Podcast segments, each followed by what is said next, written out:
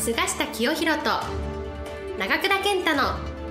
ウォールストリート式1億円の作り方。この番組は世界のお金を動かす金融界ウォールストリートで世界トップクラスの実績を残した菅下清弘と累計1100万部の本を売り上げ多くのベストセラーを作ってきた長倉健太がお金にまつわる話から稼ぎ方勉強法人脈の広げ方金融リテラシーの身につけ方などすぐに役立つ知識をお伝えしていきます。それでは今回の番組をお楽しみください。今日も、えー、菅下清弘先生からお話を伺いたいと思います、えー、菅下先生よろしくお願いします。よろしくお願いします。今日のテーマなんですけども、まあ、先生が情報をですね定点観測、はい、えー、する理由というか、はい、まあ、その定点観測の重要性みたいなのをお伺いしたいんですけど、はい。はい、これまああの私は若い頃からあの証券会社に入って、はい、えー、株式投資の仕事をしておりますので、はい、その折に、えー、まあ最初に気づいたことはですねこの良い情報を見分ける力がないとですね、はい、投資の世界では勝てない、これはまず第一です良い情報ってのは何かというとですね未来予測を的中している情報ですね、はい、でこれはあのどんな人が未来予測的中しているかというのは一般の方は簡単にわからないと思うんですよね、はい、あのテレビやメディアに出てるアナリストやエコノミストの予測が当たるんじゃないかと思ってる人も多いかもしれませんけど、えー、マスコミメディアに露出している多くの人は的中率が低いです、はい、ねまあ、ほとんど外れてる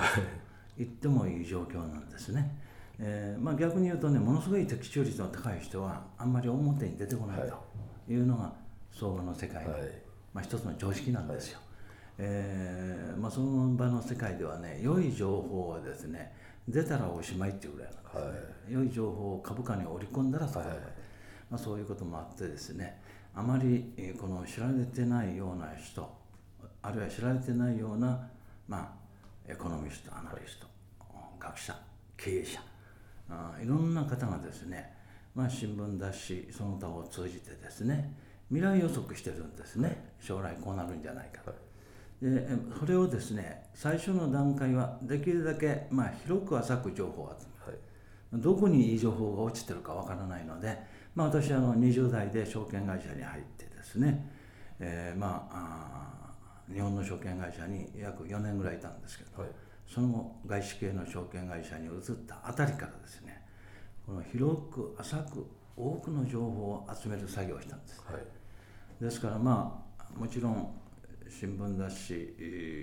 あるいは経済金融関係の、まあ、書籍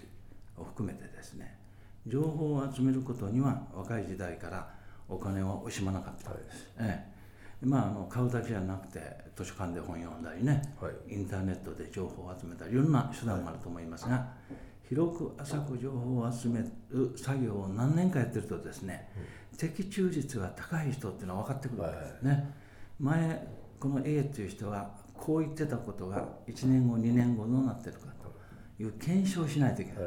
これは私の言う定点観測、えー、自分が注目した人や読んだ本とか読んだコラムで言われてたことが1年後2年後3年後どうなってるかというのをこう検証する。確かめるとですねこの未来予測の的中率の高い人、はい、まあ未来予測っていうのは相場の世界ではあの対極観という言葉に置き換えてもいいんですね、まあ、世の中の大きな流れをどう見るかっていうことが投資をする上ではものすごく大事なんですよ。この世の中の動きがどういう方向に今行こうとしてるのかとその未来予測先行き見通し先見性というものを自分に持たないとですねこの株式投資の世界では勝ち残れないまあ株式に限らずこの為替の取引であれ金の取引であれですね仮想通貨ビットコインの取引であれですね全ては未来予測ということになるんですね。まあ、過去の検索やこの現代の分析っていうのも大事なんですけど、はい、えー、それだけでは投資の世界では勝ち残れない。ということでまあその私は若い時代からずっと定点観測をしてですねあこの人の言ってることは後々当たってるなと。的中率高いなと思うような人をどんどんファイルしてですね、そういう人が発言したもの例えば新聞市場で。そういうものはじっくり読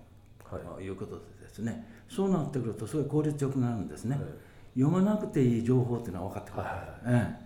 え、だからもう読まなくていい情報や聞かなくていい情報がどんどん分かってくる。ので、自分が絞り込んだ良い情報を未来予測あるいはその先見性のある人の話をできるだけこの集める。と、はい、これを私はまあ菅下ファイルというの、はあ、この私の頭の中に菅下ファイルっていうのはもうね、はい、この20年30年の間にできてる、はい、でそういうファイルの中にまああの未来予測の一つの自分自身の未来予測をする一つのノウハウというのが培われていく、まあ、例えば1986年ぐらいというとかなり昔ですけど、はい。はい、その頃に、えー、この間亡くなられて残念なんですが坂井太一という方がですね「地下革命」という本を出したんですね。はい、その地下革命を私が読んだ時にですね坂井太一さんは今後この工業化社会というのが終わると、うん、工業化社会っていうのは物を作って売る時代ですね、えー、トヨタやソニーが中心の時代、はい、しかしいずれ脱工業化社会がやってくる。この脱工業化社会のこの中心になる産業がですね人間の知恵やアイデアが商品、はい、サービスになる。そういうものが中心だ。もうその時はまだ具体的に分からなかったんですが、はい、この地下革命というのが今のですね高度情報通信化時代の予測だったんです、はいだから私この「地下革命」という本を早くに読んでたので今到来しているインターネット革命、えー、情報通信革命の波を人よりも早く察知することができました、はい、えー、例えば1990年代の後半、はい、うんまあ、ヤフーとかソフトバンクが出始めた頃にですね、はい、人より早くこういう株式に投資した、はい、ということでですね、はい。まあ、いわゆるドットコムバブルを、はいまあ、先に見通したということでですね、大いに成果を上げることができる、まあ、今現代もですね、えー、第4次産業革命というのが到来してくる、これも酒屋太一さんの言われたこの地下革命がさらに進化してい。る状況なんですね、まあ、こういうだから私酒屋太一さんのこの発言、あるいは著書はずっと定点観測してい。る、あるいはグローバルな情勢、はい、世界情勢はどうなるのかというようなことはあまり日本の国内の新聞読んでてもわからないんですね、はいはい、えー、そういう時に、えー、グローバルな視点で世界と日本を予測している人というのが海外には何人もいるんです、えー、例えばビル・エモットとい。う人がロンドンエコノミストの元編集長だったんです、はい、